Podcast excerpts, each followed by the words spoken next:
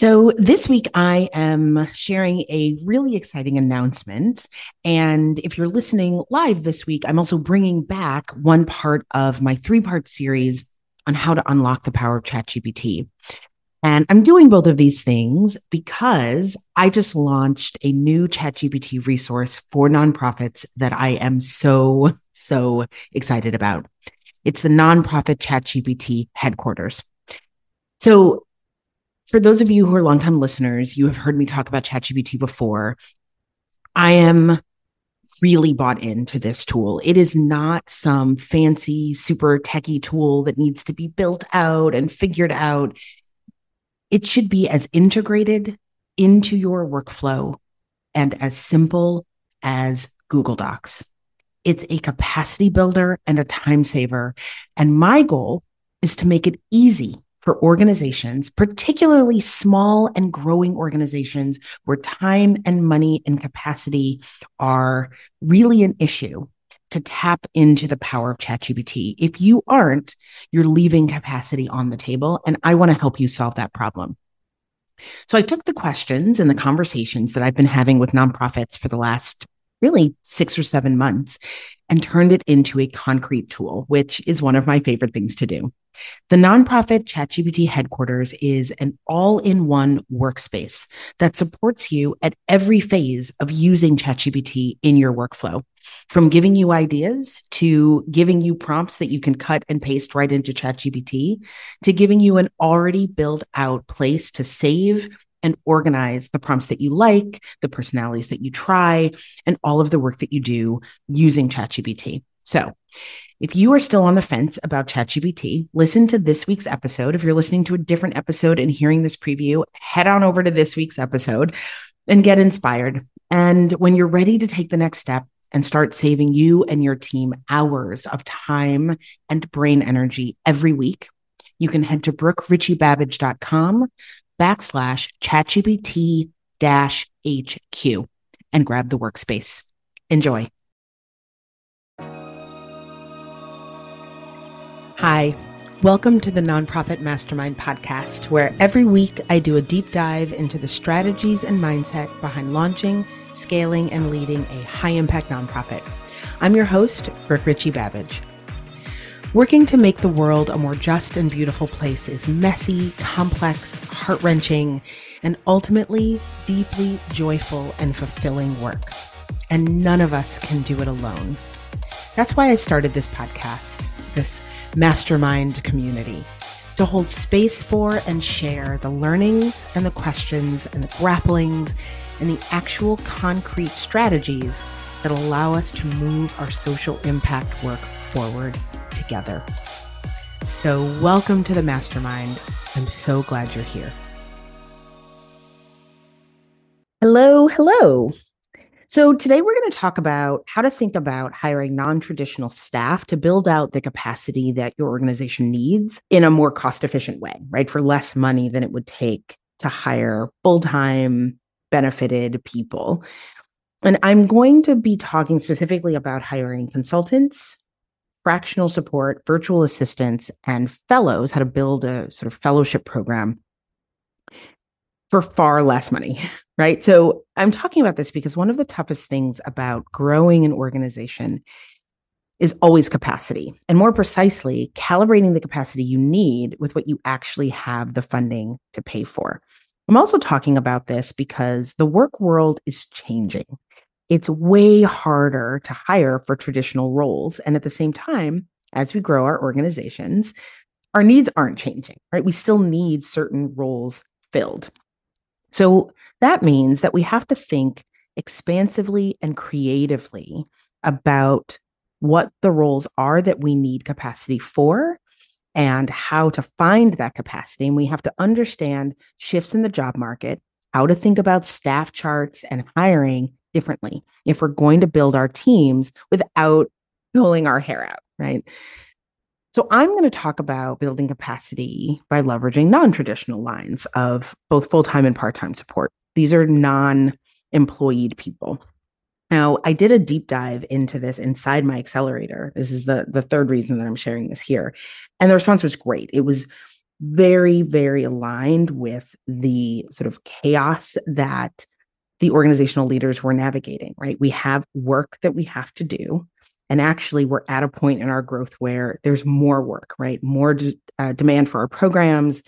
We're doing really good work, but the staff that we have is tapped out, right? We're at capacity, we're beyond capacity, and we don't yet have the general operating support or the consistent funding, because a lot of the organizations that I work with have money coming in every quarter, every year, but it feels a little bit like feast or famine, right? So they raise a lot in December and then they sort of spend it down for the first half of the year, which was definitely my experience in the earlier part of growing my organization. And that just means that they feel less comfortable hiring, right? Hiring a full time person and taking on responsibility for the increase in their burn rate, right? The, the monthly spend that having that salaried person will cost. So I thought that this would be a great topic to share with all of you all. I'm not going to do the whole deep dive here because it's a multi hour training. What I am going to talk about is the types of work that lend themselves to non traditional staffing support and how to understand what your organization needs so that you're identifying the right type of support to bring on, right? The right type of non traditional support to bring on to build your capacity in a cost efficient way. I've also created a free non traditional staff mapping guide to go along with this podcast. In that guide, I'm going to spell out the four types of non traditional staff that I'm talking about. I'm not going to do that in this podcast. I may do another podcast episode where I walk through them, but it's actually information that lends itself to being written and organized um, on paper. So I'm going to give concrete examples of the four types of non traditional staff that I mentioned consultants, fellows, fractional support, and virtual assistants, and give concrete examples of what they can do for your organization. Now, in this episode, I'm talking through a four part matrix that I use and that I teach to think about the roles that your organization needs, right? The work that needs to be done. And I've talked about role mapping a bit in this podcast. So, this is actually a, a framework for how to do that. And I'm going to be helping you to locate these four types of non traditional staff in what I'm calling the nonprofit role mapping matrix. That's what I'm going to be talking through today. You can download the staff mapping guide that walks through everything I'm talking about today, the four types of staff, and exactly what they could do for you. And that will also include the matrix at richiebabbage.com backslash non-traditional staff. So you can get the guide and the matrix for free to actually implement everything I'm talking about today at richiebabbage.com backslash non-traditional staff. Pretty simple. So the first thing to know is that I'll be referencing these four types of non-traditional staff, and I'm going to walk through how to figure out where to aim them to free up your capacity. I love a good framework, as you know. So that's what we're going to do here. I want to walk you through thinking about the work inside your organization as falling into four buckets. Okay. So think about your entire organization as being organized, or the work of your organization is being organized into four quadrants. And you're going to carve up the roles in your organization according to skill level and the leverage that you get from the type of work. And that's how we organize or create the four parts of the quadrant, organized by the skill level required and the leverage that you get. So, skill and leverage. So, I'm going to walk through the four boxes of the quadrants. The first box is basic work, right? So, we'll call this the basic box. This is low skill and low leverage. This is these are sort of the easiest types of tasks to accomplish in your organization. These are the kinds of things that an associate an intern might do. For example, data entry, social media posting is a great example. Even things like managing your calendar, managing and responding to emails. This is a great one. I have worked with a couple different organizations in my accelerator that have hired virtual assistants to triage their emails. And I have loved watching this because it's the kind of thing that people feel like they're drowning because of just the sheer number of emails you get. And the reality is, part of the problem with responding to emails or managing your calendar, meaning adding people to your calendar, figuring out when you're available to do what kind of work, those are things that feel small, right? Oh, I have five emails, I'll respond to five emails. Or, oh, I got a meeting request. It feels little, but actually it takes up mental space. There is a sort of mental load, they call it, associated with each email you have to respond to. You have to think about and process what's being said to you in the email or the meeting request. You have to calculate in your head what you're going to say, where that person fits in your calendar, and then you have to respond. Each of those three things is a separate task and takes work. Not a lot of work, but actual work. And that adds up over the course of the day. So these low skill, low leverage tasks in box one, in the basic box, are not things that are not important, right? They're not things that don't have to be done. They're just things that they're little and they add up. These are the best things to not do, not do yourself. So I'm going to get into that a little bit later in the episode. But this idea of hiring someone to triage, meaning you give them sort of a framework for, you know, folders to send emails to, and someone besides you becomes the first line of defense in your emailing is just it's magic watching the impact that this has on on some of the folks that I work with. So box 1 in this quadrant basic box low skill low leverage. These are not things that are hard to do but you also don't get a lot of leverage for them. They, you just cross them off. They're sort of point in time work data entry responding to emails etc social media posting so the next box is low skill tasks, but low, t- low skill tasks at scale. This is what we call the efficiency box. These are low skill, but higher leverage. These will typically involve organizing information. So if the low skill, low leverage is just entering the data, right? When, when it's done, it's done. You don't get much return on investment beyond the entering of the data. Then the higher leverage element of the data is organizing it so that you can use it more easily. You can access it more easily.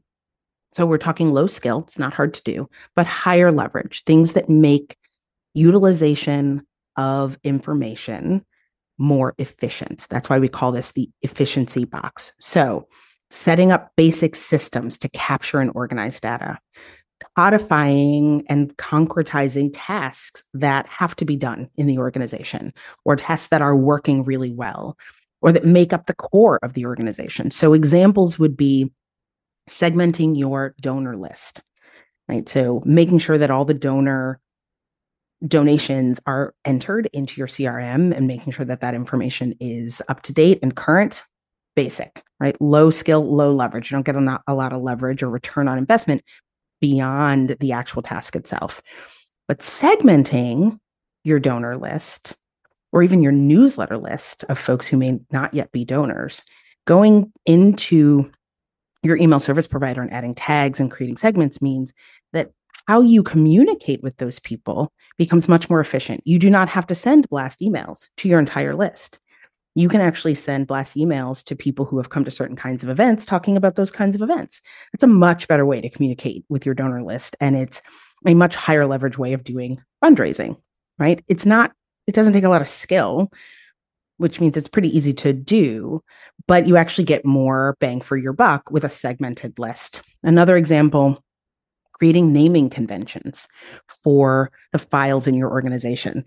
I always like to tell the story with the folks that I work with about how when I was building up my leadership team and building up my staff early on, there was just me and my director of programs. And we sat sort of side by side in a WeWork office. So we were, I always saw her and she always saw me. And we didn't really need a naming convention. She you know, saved things on her computer. I saved things on mine. If I needed to find a file, I was like, hey, where's X, Y, and Z file? And she'd send it to me. It worked great for like nine months. And then two things happened. One, she and I went on maternity leave back to back. So there was like a five and a half month period where we were not together in the same office, but the same level of work needed to be done. It was actually a huge forcing function in my organization, these back to back maternity leaves. I should do a whole podcast episode on leaves of absence and how they actually make your organization stronger. But in this case, that was the first thing that happened. So we had to figure out how, while she was gone, I would find important documents and information in her system and vice versa. The second thing that happened, in part to help us with this, was I hired my first director of operations. I had not intended to do that. That is another story for another time. Talk about sort of adding capacity before you have the money for it. It was one of the best hires I ever made. But that second person on our leadership team so it was me, director of programs, and our director of operations. She came in and she didn't understand any of how we were saving files. We had some things on our desktops and some things in, it was Dropbox at the time. Now we use Google, but in Google, some shared folders. You know, my director of programs might name things like meeting with Joseph on the 3rd, you know, on July 3rd.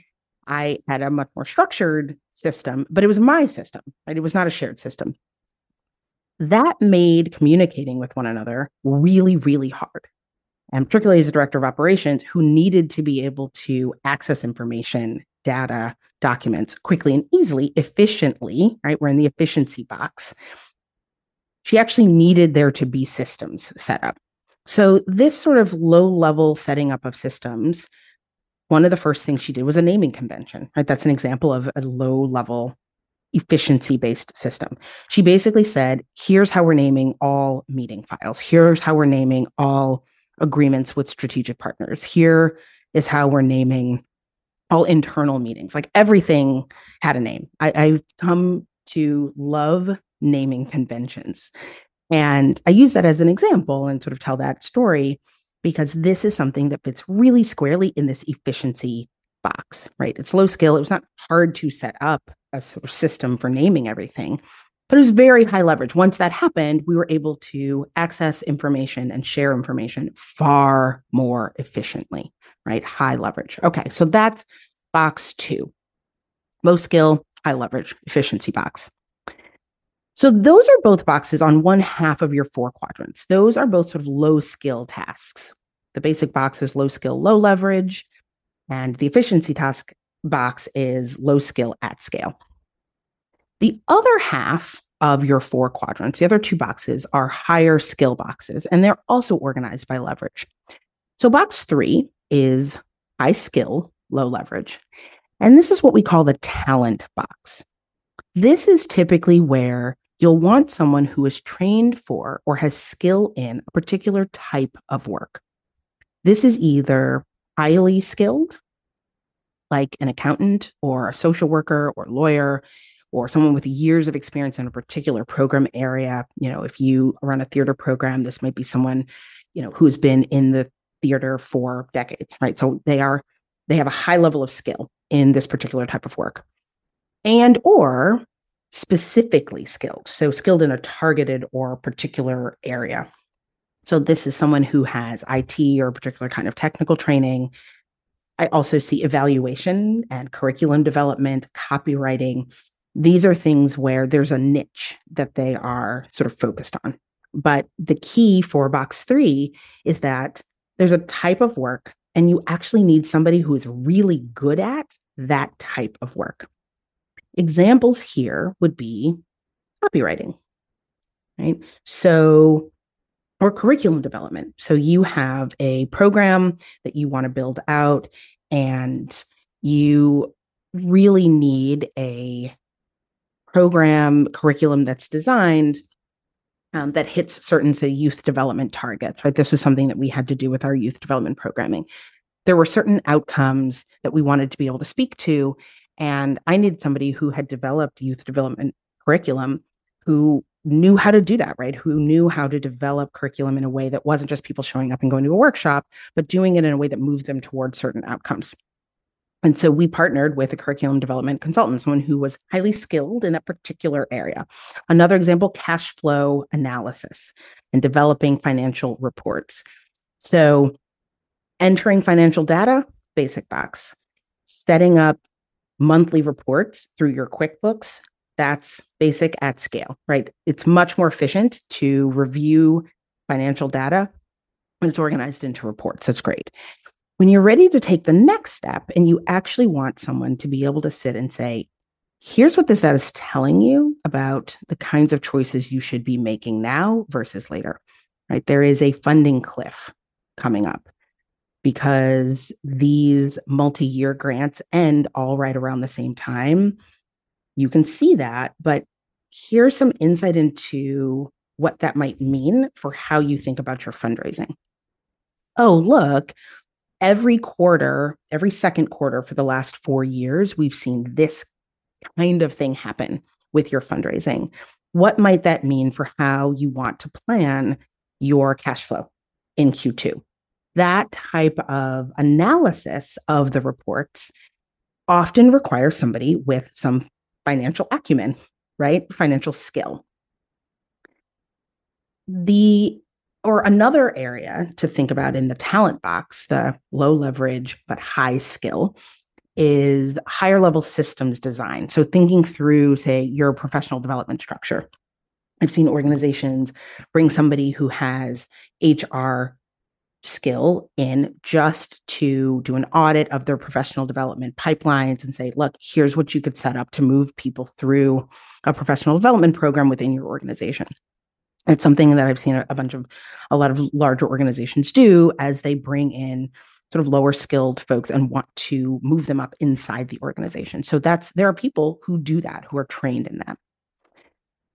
So then the last box is where the executive director should be aiming to spend as much time as possible. I want to say the majority of time, but every time I say that, it freaks people out because it's hard to spend the majority of your time in this box. This is what we call the multiplier box. It's high leverage and high skill. So these are the kinds of high leverage types of works that I've talked about a lot on my podcast and in my newsletter, my LinkedIn posts. I'm a big fan of leverage. It is very, very important if you want to grow without burning out. Figuring out the tasks that you can accomplish or the work that you can do where the return on the investment of your time is far greater than what you're actually putting in. You put in one hour of time and it gets you five hours worth of impact or revenue, right? High leverage. So in this multiplier box, you're thinking about things like building strategic partnerships, thought leadership for the organization, relational fundraising. So the hours and time that the executive director is spending meeting with, talking to, building relationships with potential major donors, potential funders. That can feel in the moment like you're not really crossing things off your list, right? You're not moving the work forward, but actually you are, right? Actually, every hour that you spend strengthening a relationship in a, in a real way with a potential major donor, the impact on potential revenue down the line is huge. So that's actually why it's a multiplier role or a multiplier task. And this is often the work that you're not going to hire out for. This is where you want the executive director to be. And so these other three boxes, the basic box, the efficiency box, and the talent box, are really where you're looking to build up your capacity, in part as an executive director to free you up to be in this box. So the second step, once you have sort of mapped out and and my recommendation is to do this actually you know print out the quadrant. You're going to get it in the guide if you download it richiebabbage.com backslash non-traditional staff. The matrix is in there. Actually go through and create sort of your role map in this in these quadrants right? What needs to happen in my organization and what boxes does everything fit into once you've done that, the second step is figuring out where and how you can most easily and cost efficiently shore up your capacity. So I'm going to go back through the boxes and make some suggestions. High leverage, high skill. So in the multiplier box, I'm starting here because it's the simplest one. You don't want to hire here, generally speaking. This is where, as the executive director, you want to spend most of your time. This is these are things that are usually best done by the executive director, right? It's the visioning for the organization, it's the relationships that need to be held first and foremost by the executive director. If you have a development director to share those relationships with and people on your board to share those relationships with, that's excellent. That's wonderful. And there'll be stronger relationships. But the executive director has to be at the forefront of those, of that relational fundraising. Thinking about strategic partnerships, I've talked in this podcast and in some of my other work about thought leadership, right? Stages you should be on, pages you should be writing for, how to get in front of the kinds of donors and supporters that you want to attract into your organization. So you want to spend time in this multiplier box. The next box is the talent box to think about. So this again is high skill, but low leverage, right? It's just somebody getting good work done. It's not necessarily the highly leveraged work, but it's super important if you're building your team internally, this is where you want to think about growing or solidifying your leadership team. So, directors and managers, C suite folks will most likely and should be in the talent box. As the executive director, you may also share some of this work. It, it'll depend on the specific task. So, when I had my leadership team, I did not tend to share most of the IT and tech and HR work that was in this box because I had someone on my team who was very, very good at it, right? They were more talented. That was their zone of genius and not mine. I've also talked about zone of genius, sort of knowing your zone of genius and delegating and hiring for everything else. So that was not, those were not tasks that I shared, but strategic communications was something that I shared because it tied very directly for our work to policy work that we were doing and some legislative advocacy we were doing. And so that was, um, I, I sat in that box, right, in the talent box. It also, the policy work and the legislative work was part of my skill and part of my talent so it made sense for me to be in that box in that way, right? So the executive director may share some of this, but as you're thinking about shoring up capacity to give you time to do the work that you really need to be doing as the steward of the organization, in this box, you're thinking, if you're looking internally, you're thinking directors, managers, C suite folks. Now, as you're thinking about, or if you're thinking about non traditional staff in this box, you want to hire people who are highly skilled in key areas so that they can actually own the work. The key to think about as you're hiring non traditional folks in this talent box is you want to hire for ownership, not execution. This bucket, this box, is where hiring fractional support makes a lot of sense. So I have talked about fractional support in a couple of great podcasts. There's some great examples that I've given of fractional support. The first podcast that I'll refer you to is an, a conversation that I had with Germeen Guillaume, whom I love. And she runs a fractional CFO agency for nonprofits. So that's sort of fractional chief financial officer. The other podcast that I absolutely love, conversation, is with a good friend of mine, Cindy Wagman, who talks about fractional fundraising. So, fractional fundraising, fractional CFO or financial support, fractional marketing, fractional CMO is what they'd be called. These are really popular areas of fractional support in this talent box, right? You have organizations that are growing, that are scaling, that are looking around and everything's owned by the executive director, right? The executive director is straddling the multiplier box and the talent box.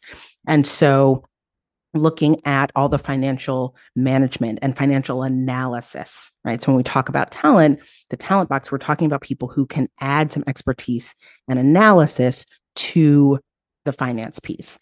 We're talking about people who understand strategic communications, right? Who understand how copywriting how email sequences should and can be built to move people into deeper relationship with your organization. There are people who are really good at that. That is their zone of genius. That's what they do. The creation of content, the development of the strategy. When we talk about fractional fundraising, we're talking about people who stand as a development director in your organization, who are thought partners to you in the development of fundraising strategy, fundraising calendars and plans they these people fractional support are people who have expertise and skill in particular areas, and they're bringing their director level expertise and skill into your organization without being a full time staff person. That's essentially what fractional support is. So, this bucket, this talent bucket, where you look around and you're like, we really need director level support, but I don't have director level money, right? Full time director of development or director of finance. We're not there yet organizationally, but we need that skill. We need that expertise. And I need to not own it, right? It shouldn't sit with me either because I'm not good at it or because it's actually taking up way more of my time and it's taking time away from me that I could be spending in the multiplier box. Think fractional support. The other type of non traditional hiring that's great for this box, for this talent box, is certain types of independent contractors where the work is discrete and time bound. So, this is where you might hire a copywriter to build out your donor welcome sequence, right? You know that you want, and you should have this, a sequence of emails that new donors at different levels, again, the segmentation is important, that new donors are brought through to introduce them to your organization, to share impact and highlights, to welcome them into your community and tee them up for future gifts, future cultivation. It's a, a donor welcome sequence.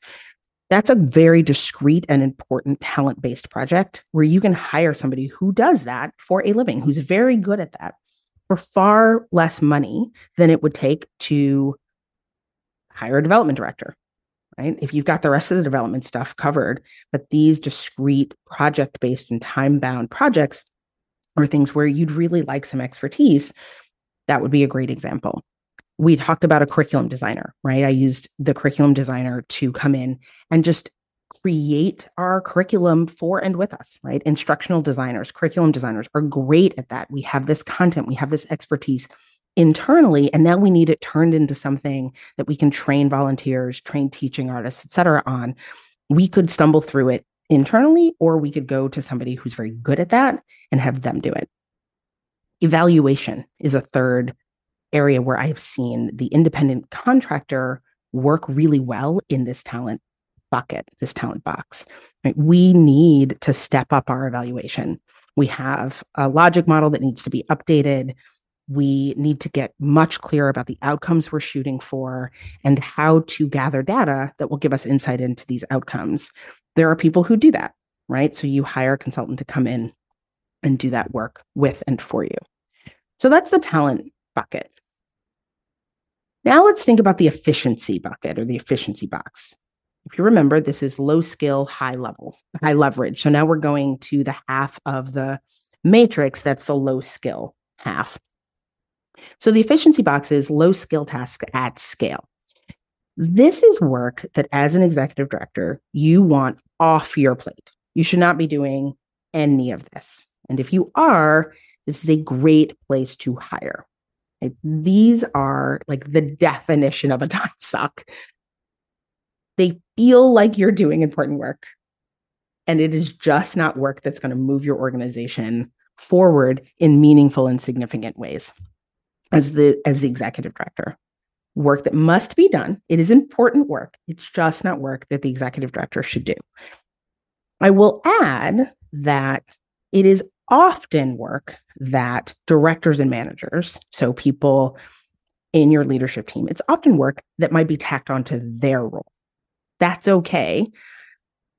People higher up in workflows will often have to absorb lower workflow or sort of downstream work, that's okay, particularly as you're building out your staff. I have often talked about this on the podcast, and I, I have a training specifically about how to think about hiring. I've always said hire for ownership first.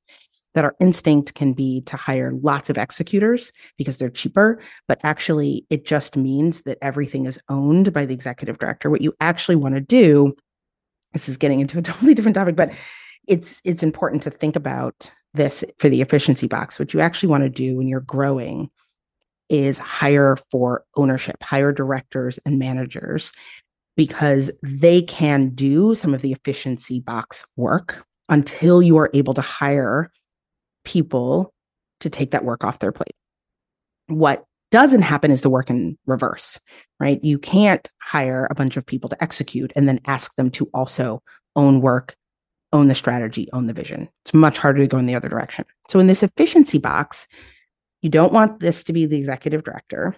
It's okay if some of this work is handed to your leadership team as you're growing. But if you're think so that's internally. But if you're thinking about shoring up capacity, adding new capacity, this is a great place to think about virtual assistants and also consultants. So not so great for fractional support because they will tend to be higher skill level, but virtual assistants and fellows are excellent. If the work is discrete, so something like creating a, an SOP, right? A standard operating procedure for a type of work or building a manual. I have a lot of folks who will hire someone to finish their employee manual. Things like drafting organizational policies, right? So the way a consultant might do that is they come in, they do an audit of everything that you're doing that's working. They do some interviews and then they come back and say, look, here are your HR policies. Here's best practice Here's how you should think about professional development. Here's how you should think about hiring. This is also, we talked about organizing data, creating naming conventions, setting up IT systems. The question to ask yourself in this box as you're thinking about shoring up capacity with external non traditional folks can this be turned into a project and hired out? Right? Can it be concretized and contained and given to a person? What part of this can be given to a person to take it off the plate of either the executive director or even someone on my leadership team. VAs, and I'll talk about this in the free guide, VAs can do a lot of this stuff. This is a great box for VAs. I'm also going to talk in the guide about structured fellowship programs. So, structured fellowship programs for growing organizations are a really creative and powerful way to bring close to full time staff sort of capacity into the organization in a way that is affordable. And I talk about this in the guide. I'm also working on a podcast episode where I go more in depth into that because there's some legal things to think about. But the idea is that you have a time bound, usually nine to 10 months, stepped up, not an internship, not an externship, but a fellowship where the person owns a sort of discrete lower on the workflow type of work. So something in the basic box or the efficiency box is owned by this person. And they're in charge of all of it, right? They own it. And they function a lot like an associate or a coordinator. A lot of organizations would call this level of employee if they were employee and associate or a coordinator. And there is learning and professional development that happens as part of the fellowship. So I'll go way more into it in a future podcast. I think I'm going to work on that um, two or three weeks from now. So keep an eye out for that. And it's definitely in the guide. But this box, this efficiency box, is great for that, for a VA or a fellow. And then for the low leverage, low skill, right, the basic box, this should almost always be a VA or a fellow or even an intern. These are things, remember, like posting on social media, like entering basic data.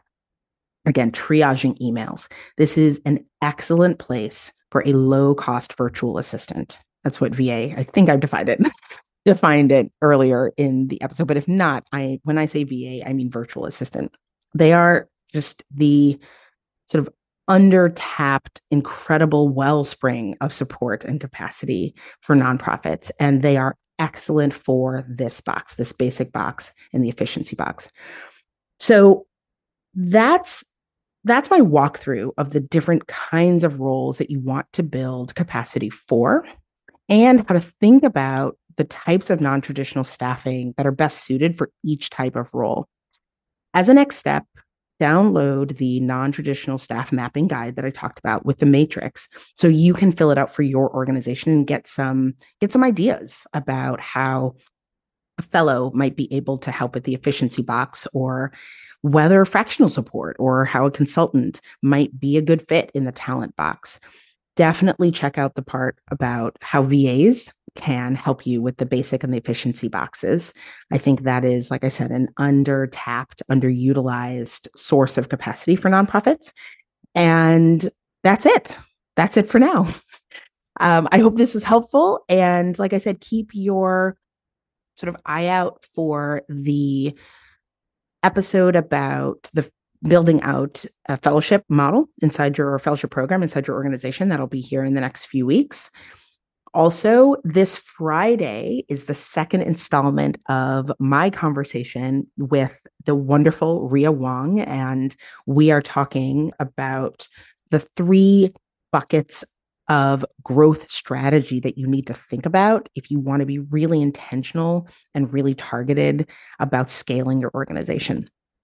Last Friday, we released our conversation about mindset, money mindset, and leadership mindset in particular. And this Friday, we will be talking about the internal infrastructure sh- shifts and changes that you really need to make in your organization if you want to be ready to scale. Not every organization that wants to scale is ready to scale, is ready to grow. And so we're going to really pinpoint what does it look like to be ready to grow. And that'll be with me and Ria on Friday.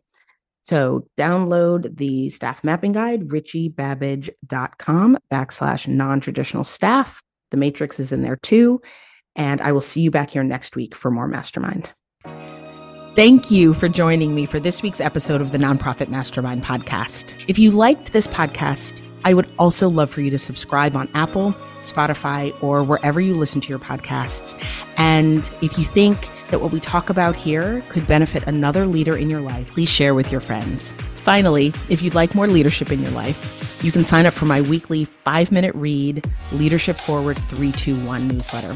I send articles, resources, and inspiration every week curated around a leadership theme to help you lead your nonprofit better. You can sign up at richiebabbage.com backslash leadership forward 321. That's it for this week. Thank you for joining me, and I'll see you back here next week for more Mastermind.